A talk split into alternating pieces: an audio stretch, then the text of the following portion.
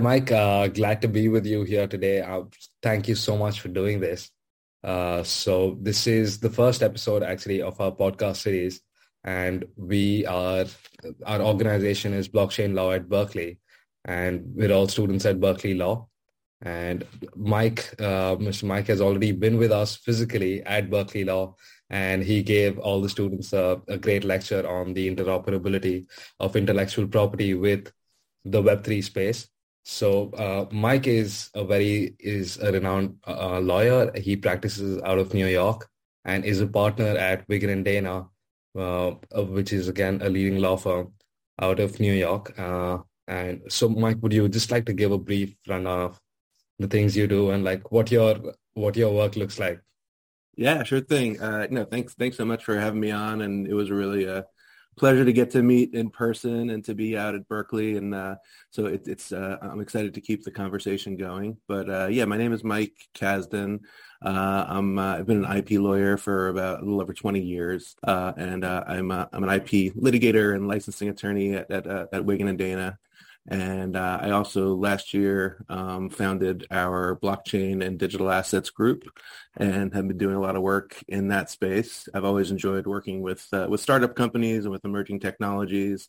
Um, and actually, you know, got into blockchain through some clients having patent issues and agreement issues. And, you know, we slowly started doing the work and then sort of built up an interest in the space and built up uh, some expertise. So uh, it was a really fun year developing that practice, uh, you know, and kind of extending the work I was doing with startup companies and in the licensing space kind of into new areas. Uh, I think I, you know, I used to be very, very patent focused. Um, and I think through this work, I've kind of extended into more copyright and trademark and other types of agreements. Um, and you know for me it was like a very familiar startup type space but maybe even even faster faster moving um, and sort of more interesting um, and so it, it, was a very fun year and it's it's, it's been an interesting area to, to be and i think we're at a very early stage with it um, and uh, i think you know the future is is bright but i think the the present is a little bumpy so uh, it, it's definitely interesting yeah Thank you so much for sharing. And as you as you ended that answer with like as um, you said that Web three and like the road is bumpy right now. So I, I I want to catch you on that. Like just understand what your expectations after the FTX crash with the Ripple case going on with about the securities and like so much going on, especially also with the tech industry in the past quarter uh, with so many layoffs happening left, right, and center. We like it's every week there are headlines about some new tech giant laying off like 5,000 and 7,000 people. It's like it's become like it's it's weekly news now. So, what are your expectations from Web three uh, and like the whole block blockchain ecosystem uh, for 2023? Yeah, I mean, look, I'm just I'm just a lawyer. I'm just a guy. I'm not like a market analyst or anything. But you know, for me, um, there's there's a lot going on at the same time. Um, you know, one one of the things that really drew me to Web three uh, and, and made me very interested in the space was the ability, uh, sort of the ethos, right? Like like the change in being able to more directly reward innovators and creators and entrepreneurs Whereas in kind of the current internet space or the Web two space, you know, companies like the big pipes companies, the Facebooks and the Googles, uh, you know, and the big platforms are taking kind of a lion's share of the profits. And so it was this exciting kind of movement, right? And, and you know, the, the power of controlling your own data and controlling your own wallet. Uh, you know, that's all, all very interesting and attractive. So you have that going on. Uh, and, and in some ways, the space reminds me of kind of you know, I'm old enough to remember kind of like the late 90s, like when the internet boom first happened. Um, yeah. And people didn't really know what it was exactly going to be, but people knew it was going to be an important place to be for commerce. And you saw a lot of startup activity. And some of those startups became immensely important, successful companies. And, and many of them flamed out. Um, and a lot of existing companies said, hey, we have to be in that internet. We don't really know exactly what it's going to be, but we're doing that. And we're seeing that now. There are a lot of big brands. Uh, you know, there are also news announcements of lots of big brands, you know, dipping their toe in. Um, and even more than dipping their toe in that, that that's I think validates that this is going to be a space and there's a lot of startup activity. But, you know, you also have it's a very new technology. The law hasn't quite caught up. There are definite, you know, risks. There's, you know, kind of, and you have this tie to the, the, this tie to crypto uh, you know, both both NFTs and blockchain. You know, crypto is also based on blockchain technology, um, and you know, it's an unregulated space, and regulation is coming for sure. We're starting to see a lot of action by the SEC. Uh, you know, lawsuits that I'm reading up on every day. Uh, regulation is certainly coming, and just like any early space, you know, there's there's fraud and there's theft and there's you know things that where the technology has to catch up and things where the law has to catch up. Um, so in terms of you know predictions, so I think this year, um, you know, I think a lot of people you know are, are, talking about we're in this crypto winter where the crypto market is down and NFTs saw this immense rise, right? Where where this new sort of asset, this digital asset was birthed. Um, and a lot of people invested in them. And some of those people are investing, you know, as investments, right? They want to like buy things and flip them. Um, but there's so many use cases to NFTs. Um, you know, certainly digital assets i think are going to be a thing because we're spending so much more time in digital spaces. Um, but i think there are other use cases real world use cases um, you know less sexy than art biz you know cases like you know that, that i see businesses talking about uh, supply chain things like that um, that i think that the space is you know it's going to be a real thing that's going to be around for a long time. Um, but you know we're in this this sort of nascent stage where uh, we're sort of sorting through a lot of the noise, a lot of the bad behavior, the laws, trying to figure out, regulators trying to figure it out. So that's why I said bumpy now. 2023, you know, I'm not sure, um, but um, I think I think we have to have kind of a longer view. I think a lot of companies are building. I'm seeing a lot of brands investing and realizing, hey, like you know, NFTs, for example, might be a really good way to, you know, directly communicate to customers. You know, um, so I think Whereas in the beginning, people were saying, oh, I can buy these sort of profile pictures and they're worth all this money and then I can sell them. I think people are now realizing that there's a broader set of use cases. Um, and I think we're going to be sort of figuring out, you know, where that goes. Yeah, definitely. Uh, so we'll, we'll, uh, take the question of the profile pictures in uh, maybe in like 10 and 10 to 12 minutes but definitely yeah. I, I completely agree with you about the about the analogy about the bumpy road and how there's regulation needed there's policy needed. There so many we we know so many different big players are also trying to enter the market and capitalize on whatever they can. So many so many new technologies coming out every month. We've seen polygon even through all this turmoil soaring through and like doing so well with all their partnerships.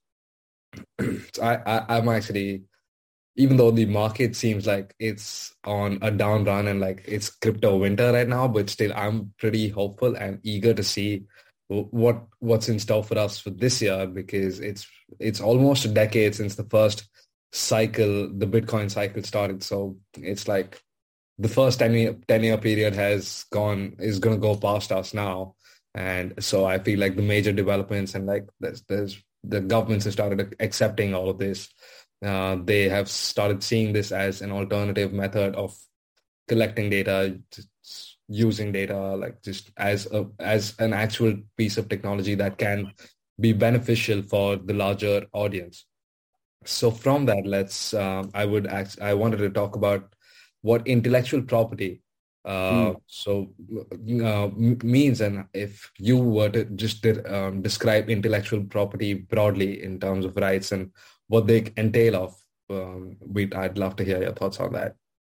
Yeah, no, thanks. And and I think it's important to talk about because you know when when I first came into uh, this space and started you know speaking to uh, you know Web three developers and blockchain developers and people uh, working in the space and building things. Um, I was initially met with two two things um, from from the outset, um, both of which I think are wrong and kind of scary. Um, one was, oh, that stuff, you know, IP law, you know, copyright law and patent law and trademark law, and um, that's all. That's all Web two. That doesn't, you know, we're in Web three, and that stuff doesn't apply to us.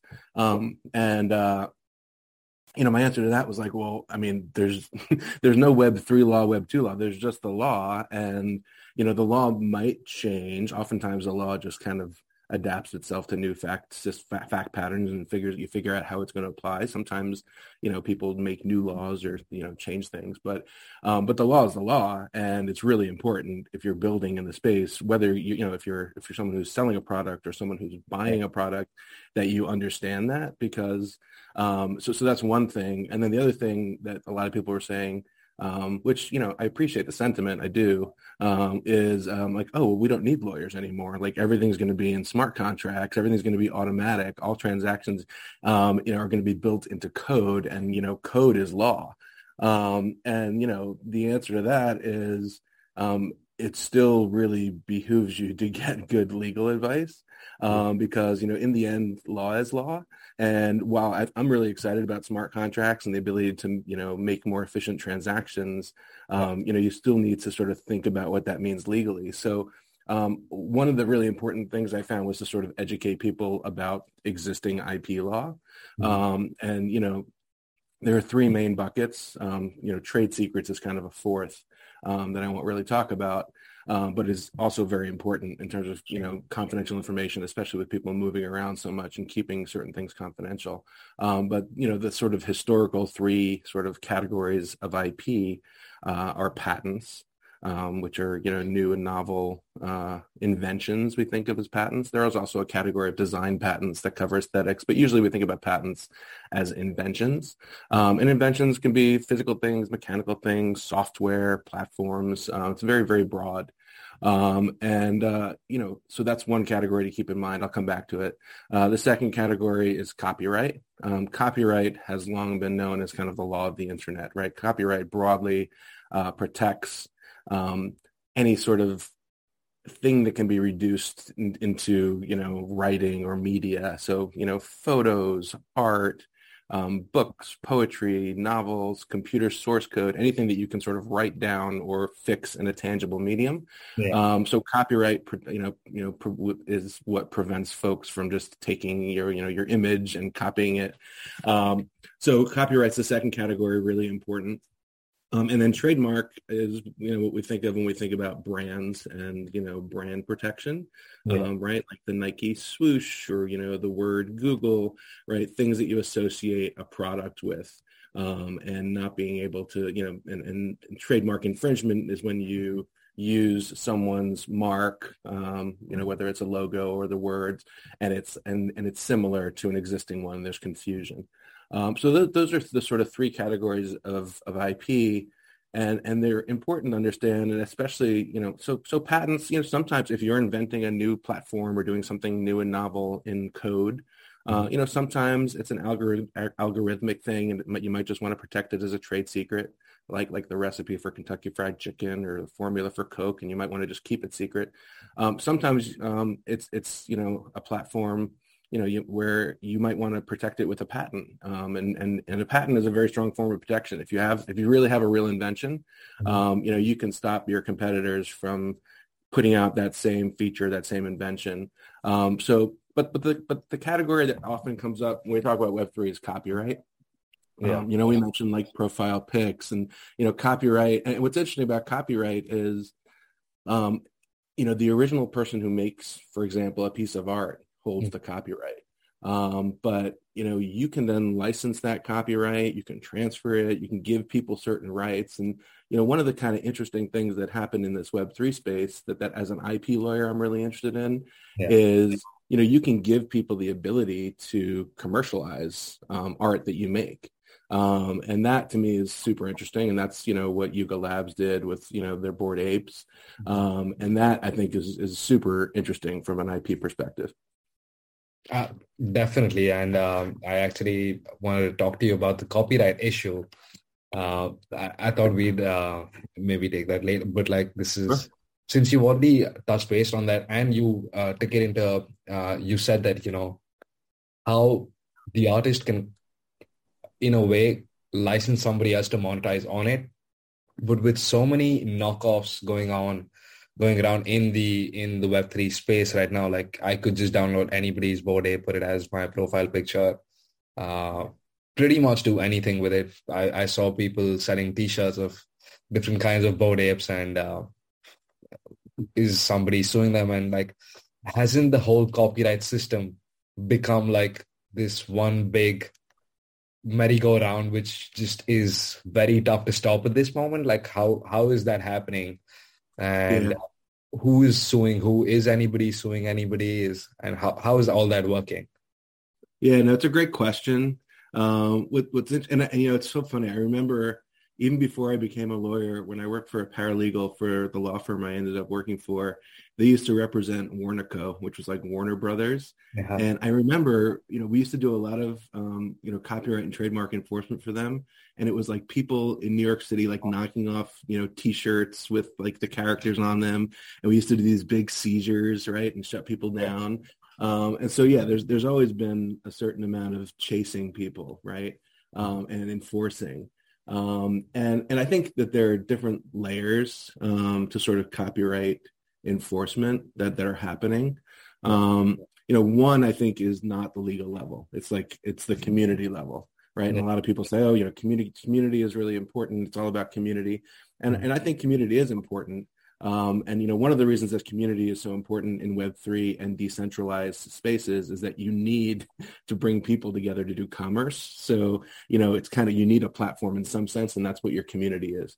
Um, but but on the legal level, um, you know, I think the most effective thing I've seen, and I've I've helped some clients do this to shut down copycats, um, is like takedown procedures, um, which you know came into into play with the Digital Millennium Copyright Act in the U.S., where you know if there's something being sold on a website, um, you know those websites all have a safe harbor from infringement if they have a takedown procedure. And usually, if you and you usually have a form, and you can say, "Hey, that's my copyrighted thing," or "That's my trademark thing," and they will take it down immediately and then give you some sort of way to challenge it. Um, so a lot of the big platforms that sell, for example, NFTs, you talked about profile pictures like OpenSea, yeah. uh, and you know there are many others, but I'll take OpenSea as an example. Um, so I've used the OpenSea takedown procedures, and you know you just say, hey, like this is my copyrighted thing. Here's the evidence. They'll take it down. Um, and so that's important and, and useful. Uh, in, in some sense, it's like whack-a-mole, right? Like, like you take two down and two more come up. But, um, but if people's websites keep getting taken down, you know, that's one thing you can do. Um, and then I think the other layer, and I think that's kind of the best we can do under the law.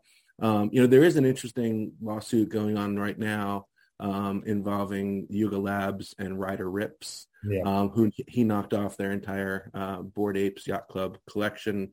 Um, he says as a social commentary uh, and a critique of them. Uh, he, but he's also selling his collection for lots of money. So there's questions as to the line between art and commerce. Yeah. Um, but what's interesting is that's actually more of a trademark case than a copyright case. Um, but it really if, if yuga labs had structured their offering um, i think better it could have been a copyright case mm-hmm. um, but it's actually a trademark case um, but you know the other the other layer that that i think is beyond the law is also like technical solutions um, which i think there's a market for and it's coming and i know some companies that are working in the space and i think we saw this in sort of the prior generation uh, with streaming things, you know, with with sort of the Napster to Netflix to, you know, there are now things that are built into your these streaming platforms that do digital rights management uh, yeah. that are copy protection. Yeah. And I know that there are companies looking to extend that um, and when you when you when you launch an NFT to also have similar sort of copy protections put into place. So I think there are multiple levels. You know, there's the community level, there's the legal level, there's the technology level.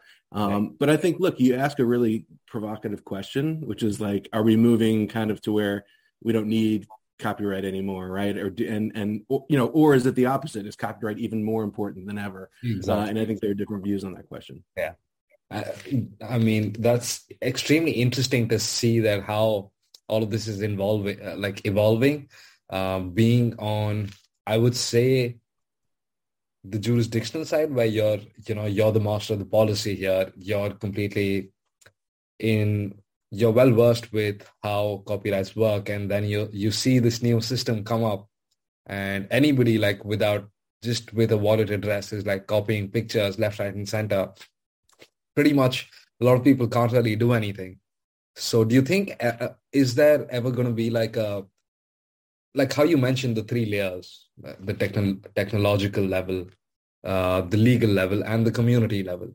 But when we take the legal level, that in a way encom- encompasses both the community and the technological level because both of them have to kind of work around the legal level. But at the same time, do you think because it's Web3 in itself eh, by, by its nature is decentralized and it's uh, kind of open to everybody, irrespective of where they're sitting, where they're accessing the internet from, is there a possibility of having like a global uh, licensing organization or like you know how you said that now OpenSea is embedding these technologies where and they have all these takedown policies. Is it going to be like a mishmash of both of these things, or is it going to be like something like OpenSea or Magical Eden? All these NFT platforms come together, form like an organization, something like which which is something similar to that happens when uh, you know when countries make their copyright law they have like you know how uh, they give away the blanket copyright licensing mm-hmm. and pretty much anybody can use it if they have it so i it's it it's very intriguing yeah no it's it's a great question i mean i think um you know it sounds like like great to be able to sort of have that if we could ever get there as, as a as an IP lawyer who's watched, for example, for years them talking about this unified patent court in Europe, uh, and then it not happening and getting delayed and not happening and getting delayed. Um, I, I, think it's a tall order. Uh, I think a lot of I think your question gets at the tension also um, in you know blockchain itself right we have this decentralized thing the benefit is its decentralization um, and then anything that you that you kind of want to do um, in the vein of regulating or having one body, right, is like is is centralizing it in some sense. And I think there are going to be people that resist that. Um, I, I think it's going to be hard to get to that to that place. Yeah. Um, but you know, but I think it's interesting. You know, I think um, you know, I think about things. I read an article recently by by a, an NYU professor, friend of mine, Jeanne Fromer, uh, on memes, right? um, and copyright and memes. And like, you know, there are new things that happen that sort of turn things upside down a little bit. Like, for example, if you create a meme, um, you want it to be copied and shared everywhere. That's how it becomes known and valuable, right? Posted on all fancy social media sites where everybody yeah, can. Yeah, you want it to be everywhere, right? But then, but then, like, how do you? So, so you know it doesn't really benefit you to like shut people down for copying and and so i think we're in this you know I, I, there are lots of different models for for monetizing things and and some people uh, are more in sort of an open source kind of model and others are more traditional and when we think about you know how to license this stuff and what you permit and what you don't? And does it benefit you to allow people to just use your art and create derivatives? And you know when does it not benefit you? You know there are different approaches. Like you know disney's been in the news lately because steamboat willie the original mickey mouse character is now finally coming off uh, you know the copyright on that is expiring. But they have all these copyrights on other you know variations of mickey mouse and they're always very aggressive right? The disney way of going about it is you make anything that looks like a mouse or two ears on a circle, they're going to shut you down. And, and, and look, they've been very successful licensing content. But what I think is really interesting is, you know, there's another way to do it. Like Universal, um, you know, studios, like their competitor, um, has has taken like you know the opposite approach with um oh what you call it now it slipped my mind those like those little yellow guys um that that are everywhere um, you know, they're not enforcing anything and it creates, you know, more, more value. And, and I think that, you know, for example, you know, Bored Apes, like we talked about, like the ability to do different things with the way you do IP, you know, if you buy a Bored Ape, I think one of the interesting innovations, and I don't know if they knew how interesting it was when they made it or not, but I think it's really interesting. They're basically saying like, if you buy this Bored Ape, like you can commercialize it. You can do whatever you want. You can make yeah. a movie with it. You can make a book. It's like it's like if Disney created the Little Mermaid and then said like Sid, go take it and do whatever you want with it. It's a very different way of of of monetizing and using IP and innovating with IP. Um, and think so, so to a certain extent, I think companies are going to have to sort of embrace some of those models. Mm-hmm. Um, I think to other extents, the law is going to deal with it. I think when the internet first came, people were saying, oh, like we're never going to be able to tax anything. And if you're on the internet, where exactly are you? Well, you know, the law sees where you do commerce. And I think already we're seeing people, you know, we've seen some early action with, you know, the, the anonymous nature of blockchain where governments are like serving people through wallets. Um, you know, people will figure out where the money is being made and how to get at people, but it, but it does introduce kind of new challenges. I think that force us to rethink, you know, what the real best way to do it is, and, and does it make sense to try and really heavy-handedly enforce the law, or is there some other sort of creative way to take advantage of that to make money in a different way? Exactly. I mean, yeah, the, we've we've been seeing different approaches uh, being taken by different different jurisdictions. I I, I remember California introduced like uh, like a 2000 uh, i think it was either california or new york where you could spend $2000 without being taxed but as soon as you go over that you'll be taxed. If you if you spend any bitcoin or like uh, uh, coming back to india we have like almost 45% like we have extra tax if uh, we do any transactions with cryptocurrency especially and it's only levied on the profits. So there are different jurisdictions. Everybody's still trying to figure out what how to navigate the way through and like you know what do we do with it? Everybody is trying to be creative because this is something that's as it is kind of off the road and like you know it's new. Uh, so f- coming from like I, I, feel like we got a good grasp on the copyright part of it. Uh, when we started this you said you wanted to speak about the trade secret part and the patent and the patents part. So i had a question for that like taking aside the NFT businesses and some of the cryptocurrency businesses, we still have a lot of innovation going on in the Web3 space. So most of this innovation needs support, needs, needs security. IP serves as security in 99% of scenarios in the Web2 world, in any, any scenario.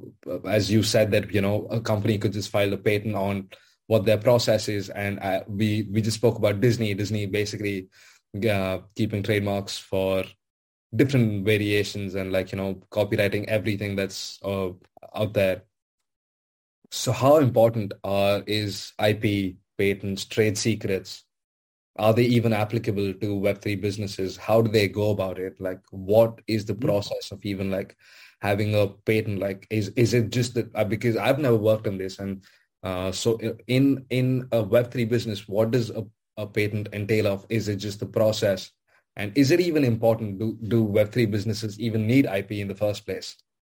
Yeah, so I think um, so. Just to to put a put a bow on the copyright conversation, um, I think the conversation we just had shows that Web3 businesses um, should think about kind of like what their copyright policy is and like if you're yeah. selling a product like what rights you're giving to owners if not and like you know write license agreements that are really clear and that's a lot of the work that, that i've been working on um, on, on the patent side um, you know i think that as with any other sort of software enabled business um, oftentimes it's a choice between patent and trade secret Mm-hmm. Um, they're kind of opposite regimes, right? Patents, the whole theory of patents, uh, you know, the U.S. and any U.S. patent lawyer will tell you that, you know, the there's a clause in the Constitution, right? Like uh, Article One, Section Eight, that is, you know, the IP clause, basically. That that that sort of is where the patent and copyright stuff comes from. Um, and the thought was, right, to encourage people to share their ideas well, how do I get someone to share their ideas so that other people can build on top of it? I give them this limited monopoly, right? That's the theory. Um, so for patents, in order to get a patent, you have to disclose your idea. You have to tell someone in your patent, if anyone's ever read a patent, or if you haven't, you can go to the patent office or go to Google Patents and look up, you know, any patent and read it. Um, you know, a lot of them are pretty dense technical documents because the deal is um, in exchange for you telling me how to make this new invention, um, I'm going to give you this limited monopoly. So in the patent, you disclose everything about in great detail um, about how to how to build your your system or product or, or whatever you're patenting. Um, trade secrets is the opposite. Trade secret is you keep this confidential, and as long as you keep it confidential, and you put technical barriers up to it and you have agreements that make sure people don't share it and you control access um, then you can keep it secret forever right and like i said sort of the textbook example of a trade secret is you know a recipe or an algorithm. Um, so so i think it, it's interesting. So i've i've had experience with both in, on the web3 side and i think they, they can both be important. A lot of times you know patents um, usually are the most expensive form of intellectual property to get um, but they give you the broadest protection. Um, so you know because there's a process where you have to write this technical description you have to write the claims you submit it to the patent office they do a check to see if they think it's new. If it's not, they, they might cite something that they think, oh, this other person did something similar, and you might have to change the claims. It's a process. Um, but once you get a patent, um, it's a very, very strong right. Um, you can stop anyone from making, using, selling, importing what's defined as your invention in the patent. Um, and it doesn't matter if they copied it from you, if they knew about you, if they independently developed it, it's like a strict liability thing. If they're, pre- it's, it's like being on someone's property, right? right? Like if I'm on your property, I'm trespassing and all, all that matters is, is, where the fence is. Uh, so the claims of a patent draw the fence. And if I'm standing on it, you can kick me out. Um, so that's pretty powerful. Um, and, and, you know, software companies have patents. You know, Google has patents. Facebook had, or I'm sorry, Meta has patents on. You know, and and so for a long time in the U.S. it was harder to get them on software, um, especially in the beginning. Um, but now so much innovation is is software enabled and software based that um, you know if you do it right, you can get patents on that. One of the issues though is that you know it takes it takes a while to get a patent. Uh, it could take you know three years. Uh, you know, so it depends on the, the, the sort of the life cycle of your, your product, right? If you're and so a lot of times if you're building an app and what's really interesting about your app is the algorithm. Uh, if your app's going to be if you're if you're going to be on to the next thing, you know, three years from now, might not make sense to get a patent. And if the really interesting thing about your about your invention is your algorithm, and you'd rather keep that secret as a competitive advantage, then you might try and you, you might say, I'm just going to keep it secret. Um, a lot of times, one of the factors in choosing between patents and trade secrets is is my thing like reverse engineerable right like if i put my product out there could someone figure out exactly how it works if if i don't have a patent trade secrets aren't going to help me there because if someone else can reverse engineer my product um, and just make it independently, um, they're allowed to do that if I don't have a patent. So that's a big, that's sort of a big thing in the decision. So, so I don't think that Web three is really any different. I think there can be value in getting patents. I've helped clients get patents on uh, really interesting innovations that involve crypto and software and uh, NFTs. And I've also, uh, you know, helped helped clients, you know, sort of teach them how to protect trade secrets. Mm-hmm. Um, it just kind of depends on the facts. Yeah, definitely. Uh, I feel like patent application has is I mean after you explained it, it is extremely important and like that's that's something that actually secures the way you want to do your business. Uh, same goes with trade secrets. Uh, also with Web3 businesses, I feel like I, I feel like copyrighting is more necessary in a web3 business because just because of the sheer number of scams that are going on in the market you you would want to protect whatever you can and monetize whatever you can also at the same time yeah. Yeah, one thing I wanted to add on, you know, what's interesting, you know, I described the process of getting a patent where you apply to U.S. government. There's this back and forth and then they give you, uh, you know, a, a, a, an issued patent. Um, just one note on copyright, it, it's a little different. Copyright um, in the U.S., you don't have to register. Um, you can get a copyright. You do get a copyright the second you create something. Um, you know, you can just write. I can write down uh, a, a, song lyric right now and just write, you know, Mike Kasdan, uh, 2023, Circle C, um, and you know that's my copyright, whether I write that down or not. I get a copyright. Um, what what's but but there is a benefit to registering, and registering a copyright is really quick and easy. It's like less than a hundred dollars, and it's a very simple form. Um, when you register, it gives you the right to sue, which is one thing. But also importantly, but you can register at any time, even after someone infringes it. But if you have it registered before the infringement, you can get what are called statutory damages. Um, and that sounds like a very fancy legal word, but it's actually really important because when you sue, if, if let's say I take a photograph um, of, you know, a baseball player, Aaron Judge, um, and I, I put it on my website, I write an article about him and, you know, Sports Illustrated takes it and puts it on their website and they get a million views. And I say, hey, you took my picture, right? And and I say, you know, I'm gonna I'm gonna sue you for copyright infringement. If if I've registered that picture, I can get damages of, you know, in the thousands of dollars per copy. Um, I don't. All I have to prove is per copy, and and that's very easy. Um, otherwise, I have to prove like damages, like what was their profit from that? What was my harm? It's a very difficult thing for me to prove that I was really harmed and what sort of profit they came. So having having it registered actually puts some teeth into it if someone is to take it down the line. So so I think it does make sense to register like, you know, if you have a collection, it's like 100 avatars, probably makes sense to like register them just to give you the extra benefit uh, of like if someone does take it, like you actually have some teeth in going after them. All right. I mean, definitely gonna register if I do end up clicking any. Sorry, I'm gonna I'm gonna take that advice to my heart, and um, I feel like whatever pictures I'm gonna click from now on, I hope I hope Sports Illustrated puts my picture on the magazine. But yeah, thank you so much for this discussion. I um, I definitely have learned a lot from this conversation, and I hope we can uh, we can keep this relationship of like you know having these conversations going on and uh, thank you for your time